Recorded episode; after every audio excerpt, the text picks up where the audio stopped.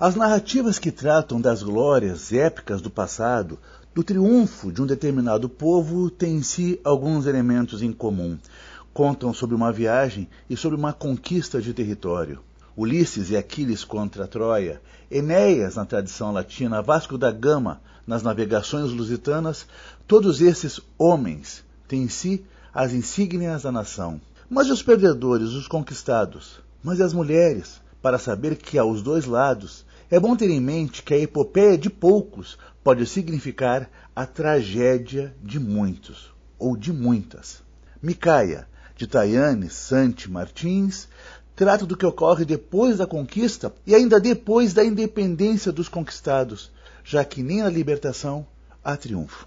O romance tem como protagonista a personagem que dá nome à obra, Micaia, uma bailarina clássica que no Brasil perde completamente a memória e, na busca de saber quem é, vai além do particular de sua vida.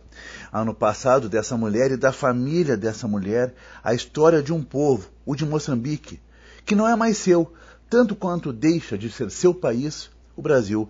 Micaia está no meio de tudo, presente ausente, ativa e passiva, na viagem de retorno às vivências de extrema violência na guerra civil, de povo contra povo, de homens contra homens, de homens contra mulheres, quando a independência de Moçambique do domínio português carrega tanto sangue na guerrilha quanto que correu nas lutas por autonomia.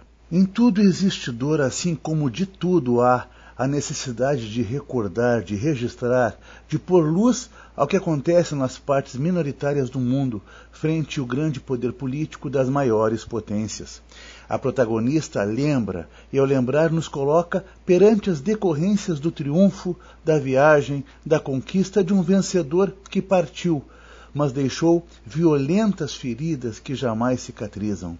Micaia, de Tayane Santi Martins, romance vencedor do Prêmio Sesc de Literatura de 2022, é da Record. É o nosso Lombada Frente.